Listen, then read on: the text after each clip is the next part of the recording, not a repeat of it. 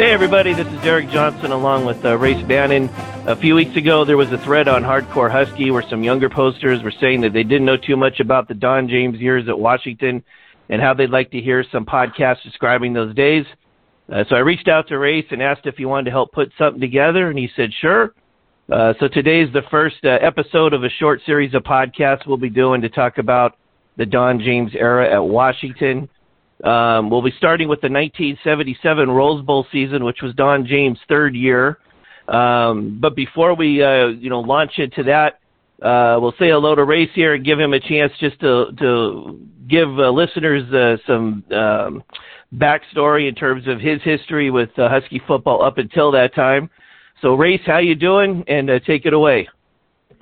I'm doing good. Um, of course, we have the usual technical difficulties. You do kind of come in and out. Um, and of course, in the tradition of disappointing our podcasters, I'm speaking on the 1990s, 1977 season, which I was in Oklahoma for.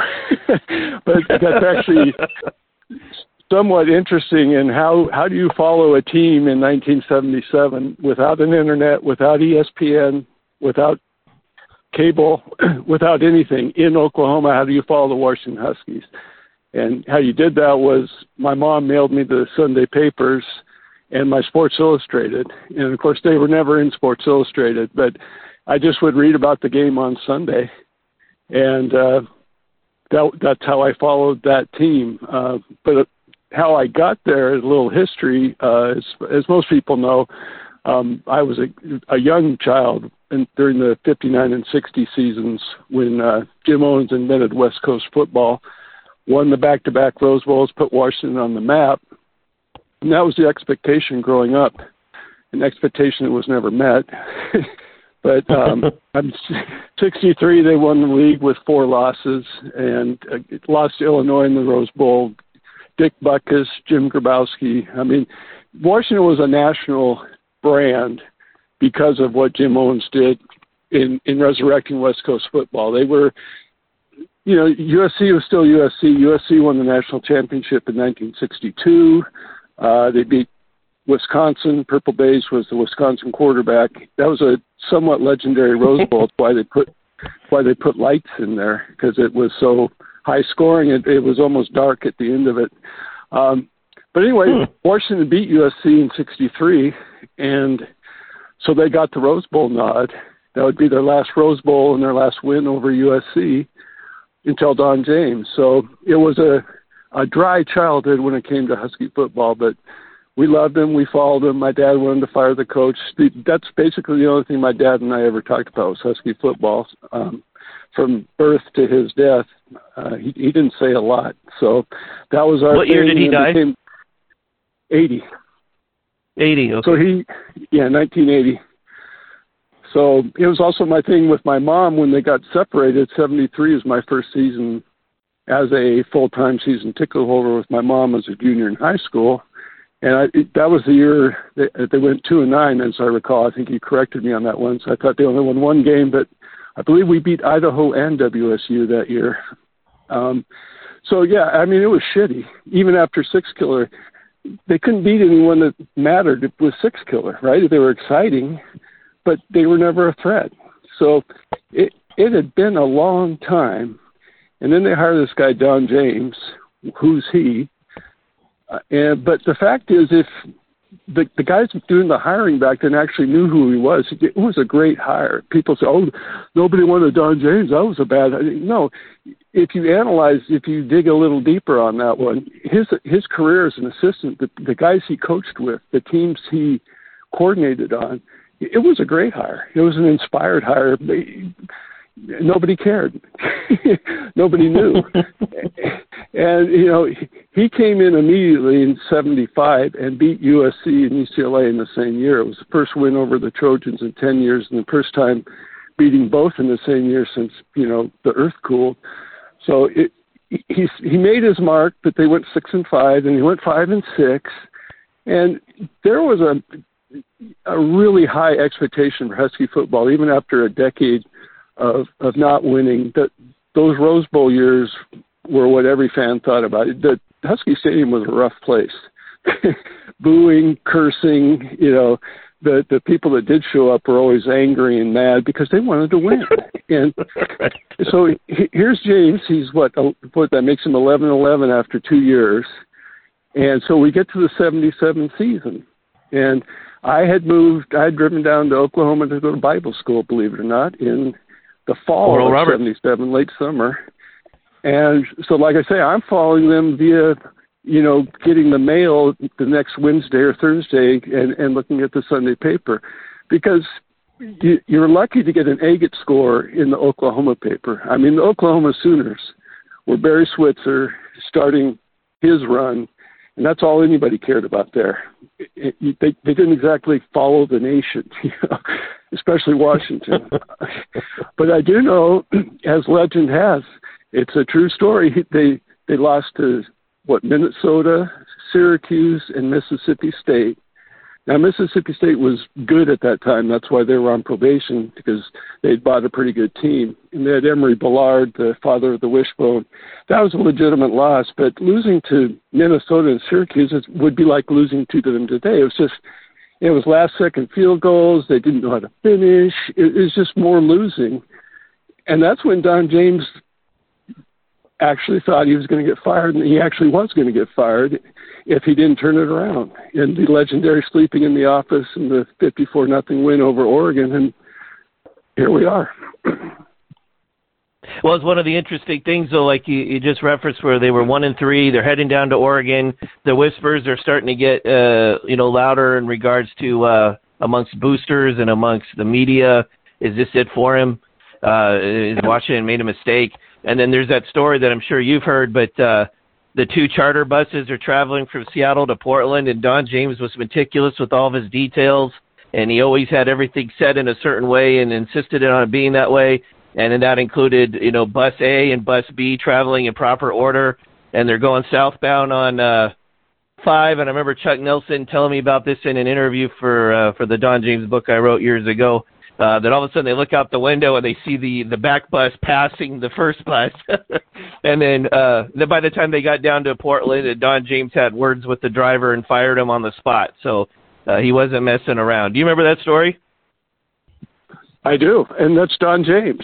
It, it, it was that's why he he changed. He did he did literally change the culture under Sixkiller. Washington liked to shoot it up score it up. I mean, even after Sixkiller, Chris Rowland once lost a 54-49 game to Cal. Washington, Washington was lucky the other team didn't have a defense. Well, James came in and built a defense, but his offense was horrible. Everybody hated watching the Husky offense. It was functionally retarded, but he built a tough team. It just wasn't showing on the field. Like I say, they're losing close, but losing is losing. Well, just He's like watching five, the most. Go ahead. Well, I was going to say he's under 500 as we're as we're heading down to Eugene, at, you know, in his career at Washington. Yes. Uh, and just like uh, we'll we'll proceed about the game in just a second here, but um, just like with the most recent Super Bowl from a week ago, uh, Cincinnati on its opening drive, uh, they were somewhere around midfield and it was fourth and three or whatever, and they go for it, and I was just like, you know, Don James would never, ever, ever do that unless he's, you know, down late in the fourth quarter. So, um, uh, but in terms of just putting a personal stamp on a program, there was a certain way to do things and a certain way you didn't do things. And uh, it was like uh, there's, uh, as he once said, there was three areas of the of the of the game: offense, defense, special teams. And if you win two of them, you should win the football game. And that was his thought and and you mentioned about how people hated watching his offense, and and of course that was true all the way up until Gilby sure. arrived. You know, twelve years later. well, yeah, and uh, there was a big quarterback controversy, and it, it was half race and half not because Warren Moon wasn't that good in college, and Chris Rowland was the local golden-haired boy who could sling the rock, and people were sitting up there like, come on, put in Rowland, put in Rowland. And, you know, Warren Moon and his family, I'm sure they did hear stuff that, you know, was horrible. But he also, a lot of it was football, too. I mean, when he threw the ball out of bounds yes. on fourth down, uh, stuff like that. Not um, even Jake Browning so did a, that. there's a lot of stuff swirling around um, as they're as they're going down there because you know the quarterback always gets blamed for the offense, the quarterback and the coach, and, and the offense wasn't functioning the way it should. It, it wasn't as good as the defense and the special teams. They they won games on punt returns well into James's career, well into it, into the 80s. Oh, they yeah. were winning games on punt returns. It's amazing. Or block punts. Mm-hmm. In fact, not to get ahead of ourselves, but like uh, the '84 season, I don't know if you were down there in Corvallis, but the Huskies are ranked number one in the nation, and thank God uh, we didn't have the internet back then because the Huskies won that game 19 to seven, and they had probably about 170 yards of offense or so, and they had a, re- a punt return for a touchdown and a block punt for a touch. Oh no, excuse me, I'm thinking of the '84 Oregon game. They had the Ron Miles Yeah. punt return for a touchdown and the and the block punt for a touchdown, and that was their offense. Yeah, they Number they had- one in the was up- country. They had two first downs, or something like that. Uh, yeah, three. Yep. But they won. they, always, they always beat Oregon. Kids don't believe that today.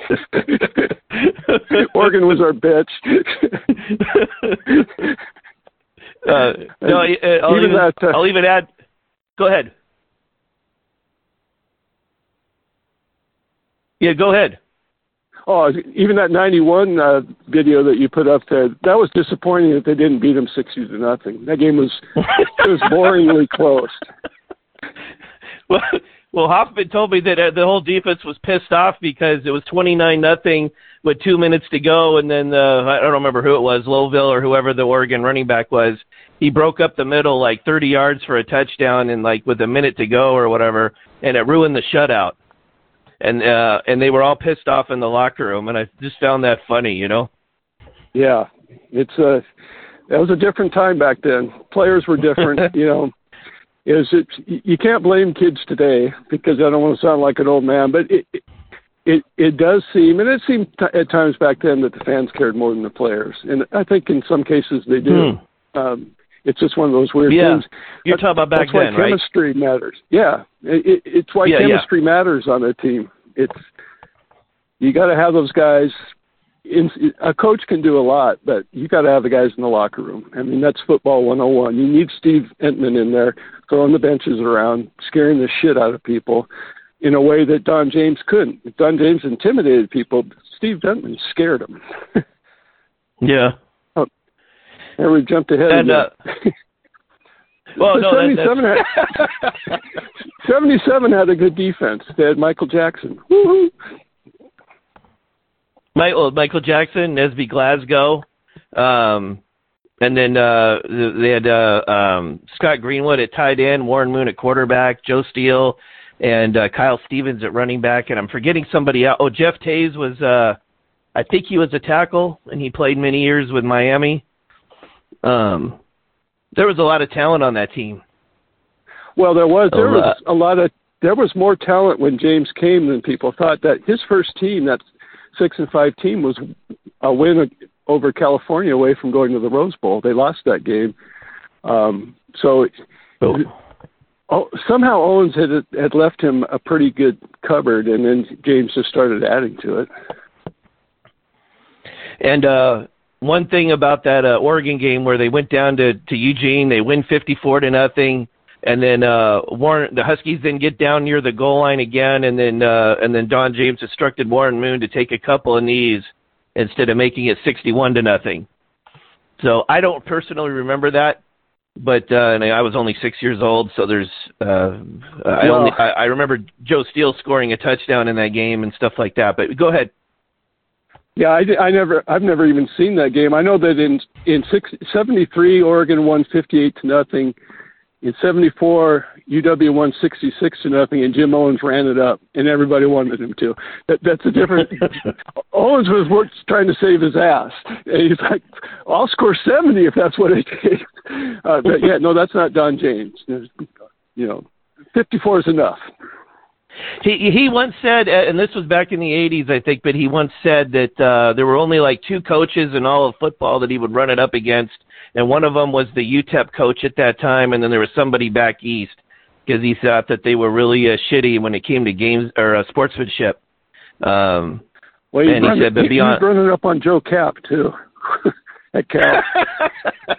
we're getting ahead of ourselves again, but yeah. and, and and I remember, and I was only 11 for that game, but I remember that vividly. Well, that's the one where like, he oh. said uh, our third string defense needs work. I mean, Don James was an underrated shit talker. Uh, he, he was Steve. He was Steve Spurrier in a mild mannered, small package. Right? He wasn't big and brash, but man, he could cut you with a knife. and I was uh, to prepare for this. I was looking at some YouTube videos early this morning, and I saw uh, an old clip from uh, the uh, Husky highlights the day after, and um, it was just it was hilarious because it was a huge victory over USC that had everybody fired up. And then he's being interviewed about it, and uh, Bruce King's going, "You know, you must be so excited." And oh yeah, it was a good win. We congratulated the players. It was so understated. well, the the coaches show with Bruce King, um, the original, actually the original one was Jim Owens and Keith Jackson, but the Don James show with Bruce King after a loss, James would be sitting there, the most miserable man on earth, and you know, here's Bruce King. Oh, hey, coach, it's tough lot. You're smiling, joking. Jamie, uh, you motherfucker. that was that was good stuff. That's how that was the world back then. You know. Oh yes. Local news and local newspapers and the radio. So, uh, so the Huskies uh, open up the Pac-8 play with a huge win over Oregon. Now they're one and zero, oh, and they're two and three. And October fifteenth, they uh, play Stanford, and Stanford's got Bill Walsh.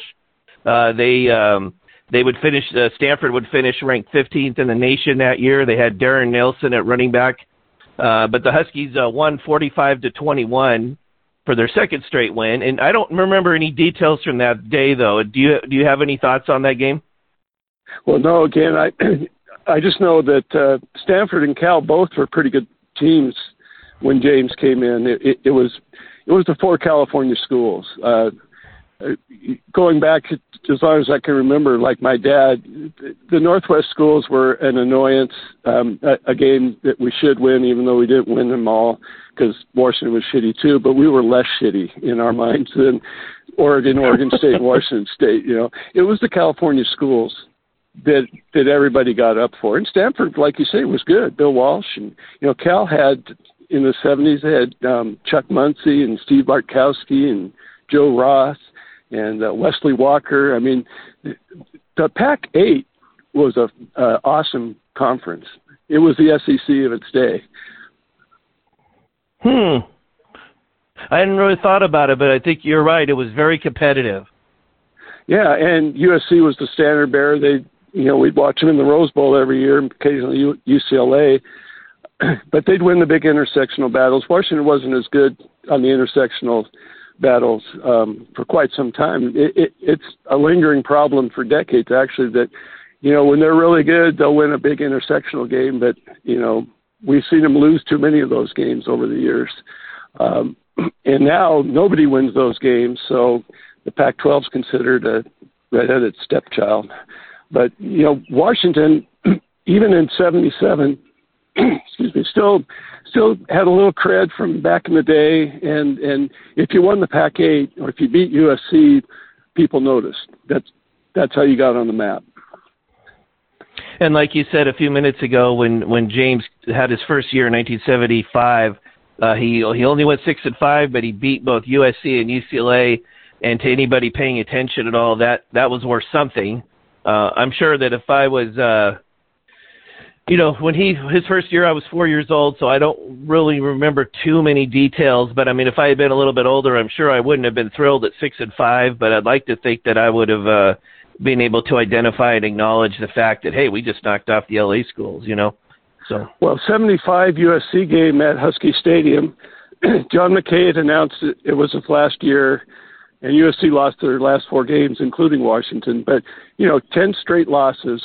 Husky Stadium is full, and and James put Spider Gaines on the outside of the field goal defense team, and Gaines would go in there. He blocked extra points. He blocked field goals. They did, you know, see drive down the field. Spider Gaines would block something, and then of course the '75 Apple Cup. Spider Gaines caught the bomb.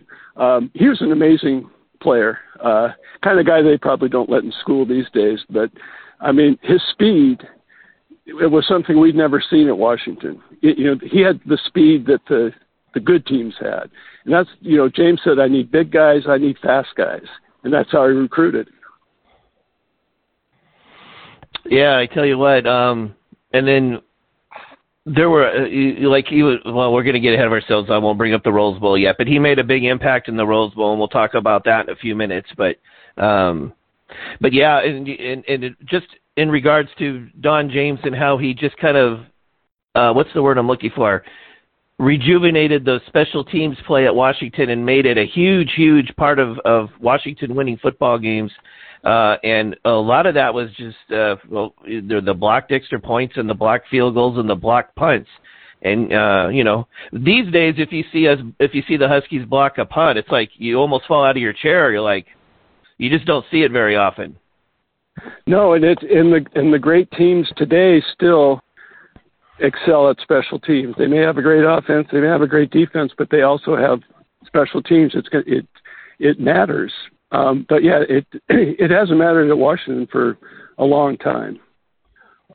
And you know, you could you could the game has changed. Okay, you could you could you could rely on defense and special teams a lot more back then than you can now. There's going to be games now where you simply have to score, and that's there's no way around it because any offense today can gash a defense. I mean, you look at the the 2016 Alabama defense, and you know Clemson scores 40 on them or whatever, and that defense looked like the 91 Huskies until they ran into Clemson. So you're always going to have a bad day in modern football.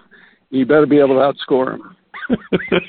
you know, you can take some of the worst Husky offenses back in the day under Don James, and you put them in the Pac-12 today, they'd probably average 35 points a game running I formation.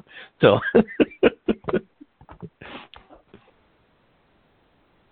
Uh oh, are you there? Yeah, I'm hearing about every other thing you say. Yeah, oh no! Without technical difficulties, I think the audience uh. expects that. So, um, I've been here. I've been hearing you okay. That's good. That's good. Hopefully, uh, you're a hundred percent on um, on the tape. Yep. Well, we'll know. find out soon enough. yeah. and if not, the intern will be summarily fired. So. Um, That's right. So. So we so beat Stanford. I have no idea how they did it, but and I don't have any memory of it. And you were in Oklahoma, and uh, uh, so the next two weeks were uh, October 22nd, a win over Oregon State, and then October 29th, uh, the Huskies went down to UCLA and lost, but it ended up being over overturned by a forfeit. Yeah, Washington always loses to UCLA in a Rose Bowl year. They did in uh, 63 and they did in 77. And it was 31 to nothing. So here's this Husky team. And 90 that not only lost three intersectional games, they lost to UCLA 31 to nothing, one of seven conference games. So, but they did go six and one in the conference. But that's why Washington team was completely overlooked. And if there had been an internet, the entire country would be on the internet saying Washington doesn't to go to the Rose Bowl. Why don't we get somebody good in the Rose Bowl? We need a playoff. You know, let's let's get the BCS. But in Seattle, I, I just from afar, um, well, to jump to the end of the story, USC had to beat UCLA in the final game. A week after Washington, or, or the day that Washington beat Washington State, it was a night game because I know my girlfriend was down visiting. We're in my little apartment in Broken Arrow, Oklahoma, watching the UC, USC UCLA game. And I believe USC hit the last second field goal. And I jumped up, smashed into the overhead light. I mean, it was like the the celebration was on. I don't care if they were three and eight; they're going to the Rose Bowl. That that's what I'd been dreaming of my entire childhood. It was an amazing season, but it was a you look back on it six and four, seven and four, it's ten and two in the record books, but they were seven and four when the Rose Bowl was over. Yeah, and um no, the interesting thing was that the Apple Cup that year was on November twelfth. Oh yeah, so the November 12th was the Apple Cup, and the Huskies won, but they didn't know whether they were going to the Rose Bowl or not, and they would have to wait uh, 13 days Oh, so the, yeah, to, so the uh, USC UCLA game was later on. It was after the fact. Yeah, it was. remember, it was, it was the day after Thanksgiving. Yeah, yeah, big game. And always and, a big game, but it wasn't for the Rose Bowl this time. Well, it would have been if UCLA had won, they would have gone to the Rose Bowl. Uh, right, right. So that's what was or no, no, no, no. If UCLA won, UC, oh, I'm sorry, I misunderstood you. Yes, UCLA would have gone to the Rose Bowl, right? And uh, yeah, because Washington, Washington beat USC and lost to UCLA. Right. Um, and then I could uh, add a little detail here from what something that Carol James told me years ago, but it was um, um, the the irony was that Washington had lost early in the season to Syracuse and Minnesota on last second field goals, but then it was the last second field goal by Frank Jordan of USC that sent them to the Rose Bowl. So there was a, the huge irony there. And she said that um, they were uh, so it's the day after Thanksgiving, and Don Don her, you know, she and Don are sitting in their living room, and then the front door is basically just constantly open because you got a stream of neighbors and friends and family coming and going and uh they so, I can't remember what it was now but she said that uh I think it was signs. I think she said that neighbors had planted tons of signs out front just cheering the the team on and stuff. And then uh and then they're sitting there and Frank Jordan lines up to attempt a field goal and the whole you know the whole course of history in terms of Husky football and the Pac 8 uh, hinged on a moment in a certain sense because if he misses that field goal, UCLA goes to the Rose Bowl, and who knows how long you know Don James stays at Washington, et cetera. So well, yeah, um, they would have been over putting for sale signs in the yard, which is my favorite thing ever. At least from the SEC, right? but you know, um, they, the USC game was in Seattle, and Warren Moon did that 80-yard end end run to clinch the game. That was his one of his finest moments. That and the Rose Bowl itself were Warren Moon's finest moments by far at uh, the University of Washington. He was MVP of the Rose Bowl, went undrafted, um, and when you look at that arm, and when you look at what he did up in Edmonton, and then when you look what he did when he did get a chance in the NFL, I mean he he has a legit beef on that one. Somebody today somebody would have drafted him somewhere just just based on his arm alone. But oh, back then, you know, you know, he, he wasn't that good, and he's black. You know, we're probably not going to take a shot at that. That's the way the NFL was. No, I mean in Chuck Knox's autobiography, he he was talked about when he was the head coach of the LA Rams in the mid '70s, and he had a quarterback named James Harris, and he he wanted to play James Harris, but he kept getting uh, severe pressure from, I think the guy, the owner's name was Carroll Rosenbloom or something like that, and he kept getting pressure from him to uh, play uh, John Hartle, I think was the guy's name, and uh, there was a, a there was a lot in that story, but ultimately uh, Chuck Knox had to finally relent and, and benched Harris, and uh, and I remember there there was a quote in that book um, from from James Harris saying that it just ruined him mentally. He could never bounce back from it. And then Chuck Knox went on to say that he thought James Harris could have become one of the greatest quarterbacks in NFL history, but sometimes something well, James outside Harris circumstances the, are sometimes too big.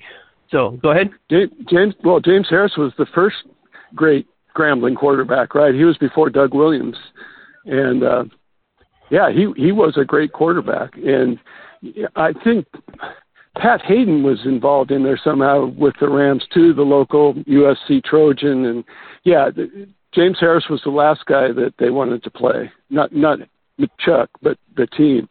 And uh, Rosenbloom was the guy that he owned the Baltimore Colts, and he, he I think he traded the Colts for the Rams. There, there was all sorts of weird stuff, and hmm. Georgia Frontiere and was married to him, and then he drowned, and she ended up with the Rams, and yeah, those were interesting times. uh, and uh, yeah. So anyway, Warren Moon was the our way, quarterback, one thing I'll say, and um, oh, what you know, oh, go ahead. the well. I, do we want to get to the Rose Bowl? Because I really don't know what I, you know. We covered as much as I know about the season and the highlights of how they got there. But to me, yeah, the amazing well, about I, I do want to say one thing. Uh, just you you can hear me. You can hear me, right? Can you hear me? Okay. Uh, I can now.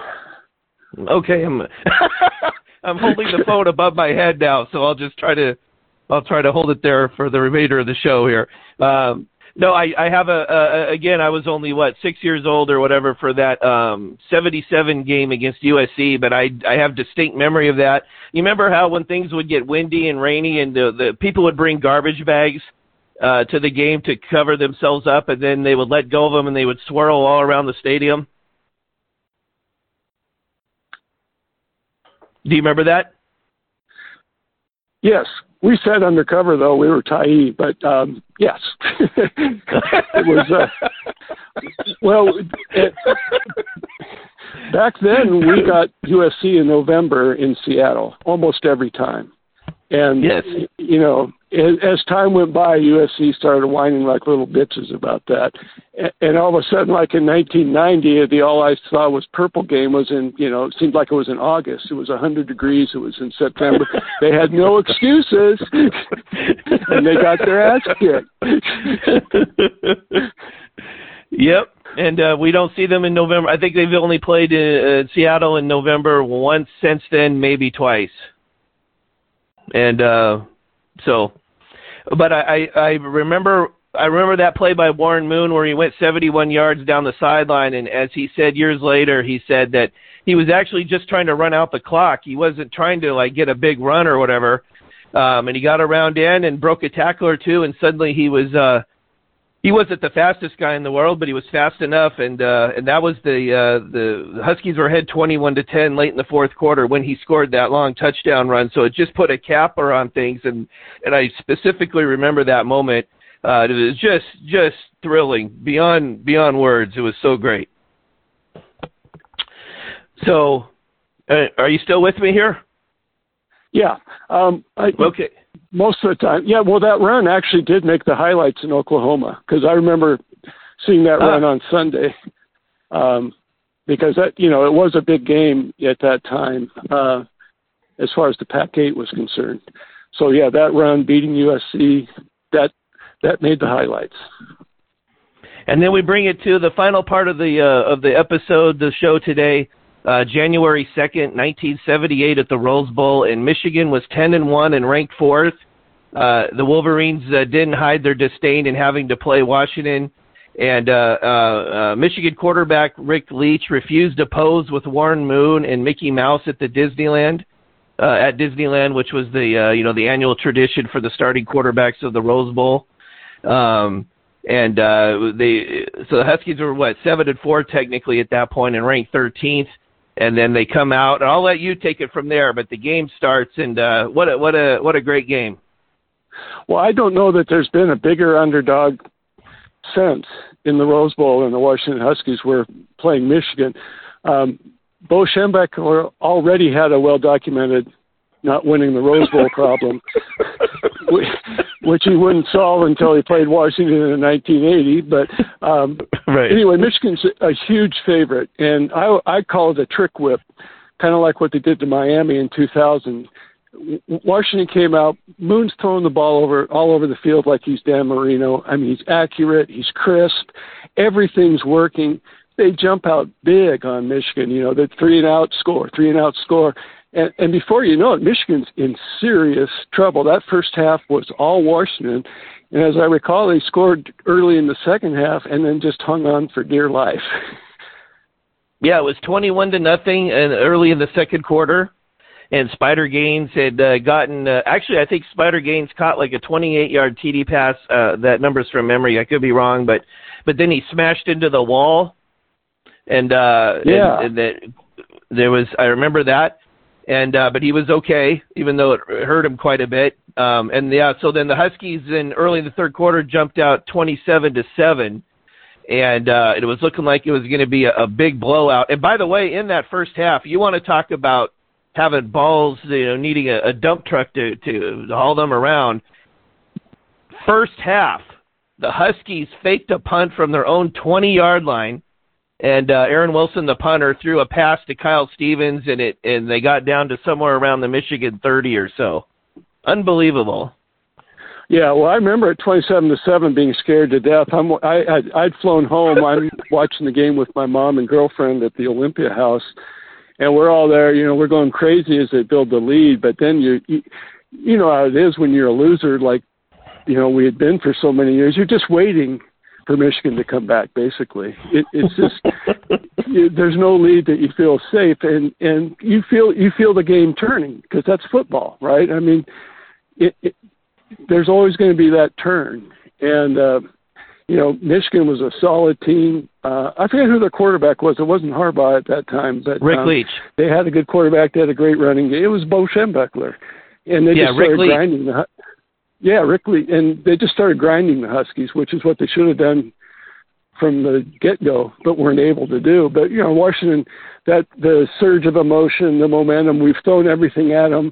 This is where we're at, twenty-seven-seven. Come and get us. And then late in the fourth quarter, Michigan's driving. The Huskies are ahead twenty-seven to twenty. Uh, uh, oh, and by the way, uh, the Huskies blocked a Michigan extra point, which was why it was 27 to 20 and not 27 to 21. Um, yeah, exactly.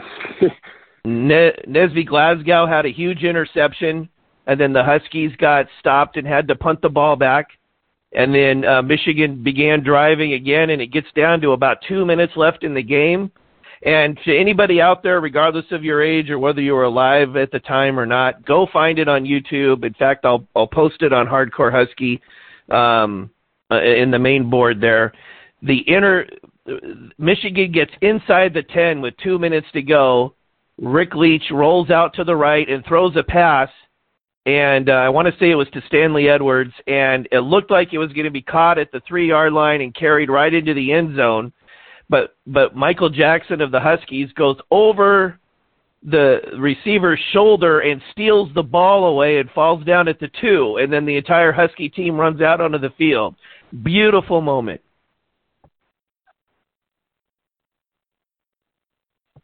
Are you with me?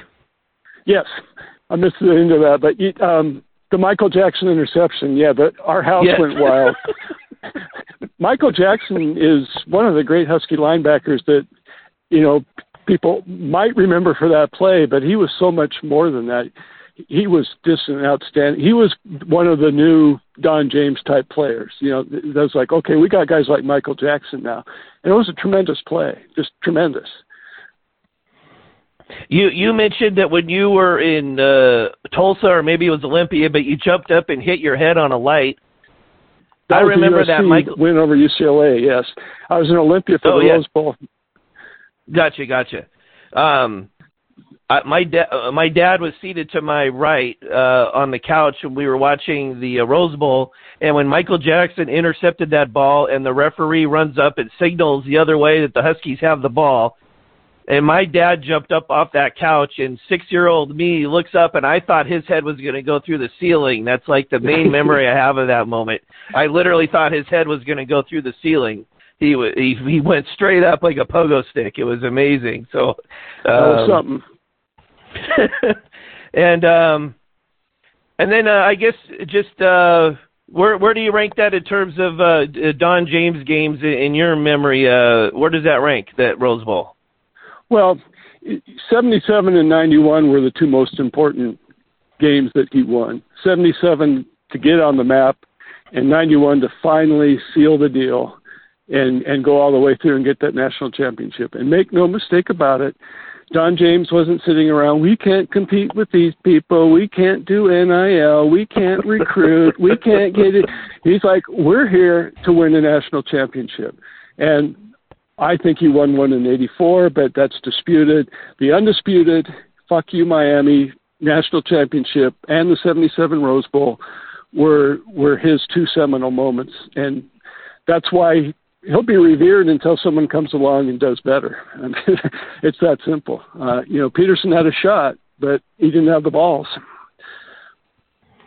Yeah, I I would agree there. Um, and you know, you mentioned uh, early on in the show about how Husky Stadium back in those days in the mid to late '70s, there was a lot of uh, fans who were surly with high expectations that weren't being met. There was a lot of booing and stuff. And you you you you uh, you compare that to Jen Cohen, athletic director Jen Cohen's statement uh, to the Seattle Times about three months ago or whatever, where she said that her biggest concern about Husky football was the so-called fans that were ruining the experience of the players. And it's like, go go look at YouTube videos from the 70s where you could hear the crowd. There's booing. a lot of it. Well, you know, my my quarter at UW coincided with Don James coming winter of '75, and I sat next to Charles Jackson and Wayne Moses, and they were in winter conditioning, and they they actually were working harder than ever. They, Don James wasn't too concerned about their student athlete experience because they'd come into class they could barely move. And I'm like what's up? You know, oh god this new coach. And I think to myself I'm thinking good it's about time. But yeah he he immediately put a mark on the program but then there were guys that like uh, Dan Lloyd, the the linebacker who went on to the play for the Giants before his career got cut down from cancer, and he's still alive though. But um, he he uh he thrived under that uh new environment that Don James put in there. So not everybody was groaning about it. Some of them were kind of doing the old Rudy thing about give me more, give me more, you know. Well, yeah, character matters. It's a part of recruiting. Obviously, a four three forty is a great part of recruiting too, but there is something to be said that the guys that aren't going to quit you know, when it's November and dark and cold and you know your bones hurt every time you make a tackle. Those are the guys. That was Husky football. Even even when they were shitty under Owens, they beat the hell out of the while they lose while they lost. Right? Teams have well, we beat them, but like we're half our team's injured now. Uh, that that was just Husky football. We lost that. People blame Neuheisel for losing it, but his teams, you know, they were clutch in the fourth quarter. That takes a certain amount of toughness. Um, but yeah, it, I don't know. Hard That's find, another conversation, but yeah, well, I know. I, it, he's a controversy. It's like talking about Trump when you talk about Neuheisel. So we'll set him aside for now. But I mean, that that was the culture that Don James built. That's why people loved Lambo. That's why they didn't want to let go of um, because they were clinging to this, you know, this vision of the the tough Husky, and uh, it was it was dissipating from the day that Don James resigned. That's that's just a fact. well, yeah, I mean, um, I've said this before on the boards, and and I've said it in conversation to people, but it's like, uh, at least in terms of my memory, uh, I, I realized things were not going well when it was the it was the '95 uh, Sun Bowl where we we got beat, we got routed by Iowa for crying out loud and we had a uh, we lined up for a punt, and our punter was standing in his in in his end zone, and the snap sailed about 20 feet over his head, and I just I look at that as a just kind of a uh, what am I trying to say like a signal moment of like things are never going back to the way they were. That would never happen under Don James. Well, he was a bowl game coach. No matter what happened during the regular season, it, that that was the saying. You know, give Don James two weeks or extra time to prepare for opponent, and his record was remarkable. And, and again, we've had trouble winning bowl games ever since then too. Like you say, you know, Sun Bowl fiascos, Aloha Bowl fiascos. Um, what Alamo Bowl fiascos, every Aloha kind of bowl, bowl. fiasco. um, you know, and, and again with Petersen, here you are, you're there, and he can't close the deal either It, it's just it's maddening. What do you won one bowl game in six years? And it wasn't even a bowl. Well, I think he won two because he won the Vegas and he won the Heart of Dallas, but they were two oh. inconsequential bowl games. Yeah, and and that's that's Husky football. I mean, when people when Duck fans laugh at Huskies, I mean, there's really not a lot you can say other than no nanny no. because what else is there? I mean, we suck. And when COVID shuts down the Oregon women's basketball team's chances to win the title, uh, we, you know, that's about all we have to cling to now. yes. but those, you know, 77, well, I remember that the following September, because Washington had won the Rose Bowl, they were the ABC 5 o'clock West Coast prime time game of the week in their season opener against Kenny Easley and UCLA and I was back down in yep. Oklahoma at that time. Watched that. We lost. We lost ten to seven. uh, Easley blocked a punt. I, it, was that Porras yet or no? Sick. Uh, yep. Some just hor- it was that was Porras, Porras. Yep. And yeah, they were.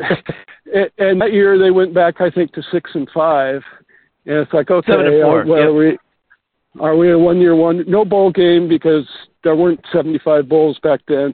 I think the Pac 8 had just uh, relaxed the restriction that only the champion goes to the Rose Bowl. So you could go to another bowl, but there weren't many to choose from, and Washington wasn't good enough to get one of those. So you're wondering, uh, you know, are we back here? And that the '79 season, even though they didn't win the league, that was huge. Ten and two, beat Texas in the Sun Bowl, a, a classic against USC that they lost. It cost them the Rose Bowl. That's when I said this. This looks like this is here to stay. Then they won the, went to the Rose Bowl the next two years. Could have gone to five Rose Bowls in a year in a row with, you know, changing three games. It's that's that's when you knew the guy had it dialed in. And as as, as quickly as the Orange Bowl win over Oklahoma, it's like the bottom falls out again.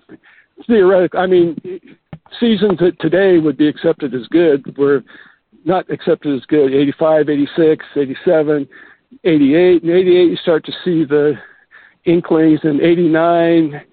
Eh, again, they're losing. And another, oh, they make it to the Freedom Bowl, crush Florida.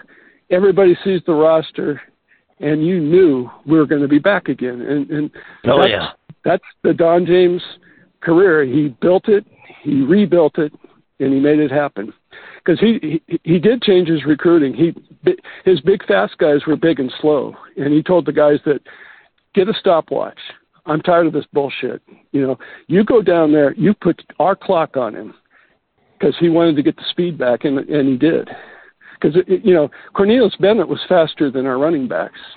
In that Sun Bowl against Alabama, the defensive line was faster than our running backs, and that's when James said, "This isn't going to work."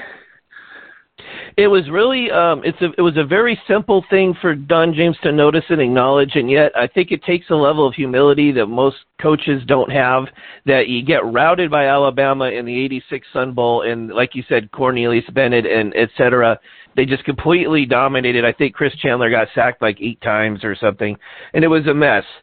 And a lot of coaches would go you know damn it we got to get back in that uh, weight room. We got to lift more. We got to work harder, you know. And he, the Don James, looked at it and said, "We're too damn slow. We need, we need to change what we're doing here." And so, from that sense, the '86 Sun Bowl is really a blessing, or turned into a blessing, even though it was real painful at the time because I, I did, I, I wanted, as I'm sure you did, I wanted to beat Alabama so bad, and then we just went out there and laid an egg. It was horrible, but. um you know yeah, that, that we have that, an Alabama problem. well documented one. um, and we'll we'll conclude the show here, but uh, I want to say one thing well, though that you made a one oh, more sure. thing about what about of course James um, being humble enough to admit he needed to change. A lot of coaches were after what James had done through 1984 would have taken the next 10 years and you know, done what Jim Owens did, right? Just rested on his laurels. They won't fire me. You know, look what I did for him. But he was driven interior on the inside, and and that's what came down through the program. And then '88, he fired his offensive line coach. That's when Gilbertson came in because Pinkel was still the OC when Gilbertson showed up. But the yes. offensive line immediately got better, which is why Huff needs to be fired because he's a piece of shit, and he's the offensive line is killing the Huskies to this day. James was that's one of the few coaches he ever fired. He did it publicly. It was like a public execution to send a message, and everybody got the message. Yeah, and I tell you, um, you know, as bad as some of those Husky offenses were, and they were bad you know the, the you know the like seeing the Huskies last year run for 64 yards against Montana. I just uh uh and and uh, yeah. it's it's a whole other conver- it's it's exactly. a whole other conversation. It's a whole other conversation, but to see Huff retained, I I uh, I, you know, I've already said this on the boards. I, but everybody said it on the boards. We don't understand the justification for it. Um, and he's not, he's not an incredible recruiter, but, but that's a, so you just can't see the reason why, but that's a conversation for another day. But, there is one thing I want to say though that you made a post a few days ago on the boards that really got me thinking. That you talked about um, how great that 2016 defense was, And with the right coach and the right mentality, it would have been enough to to go the distance.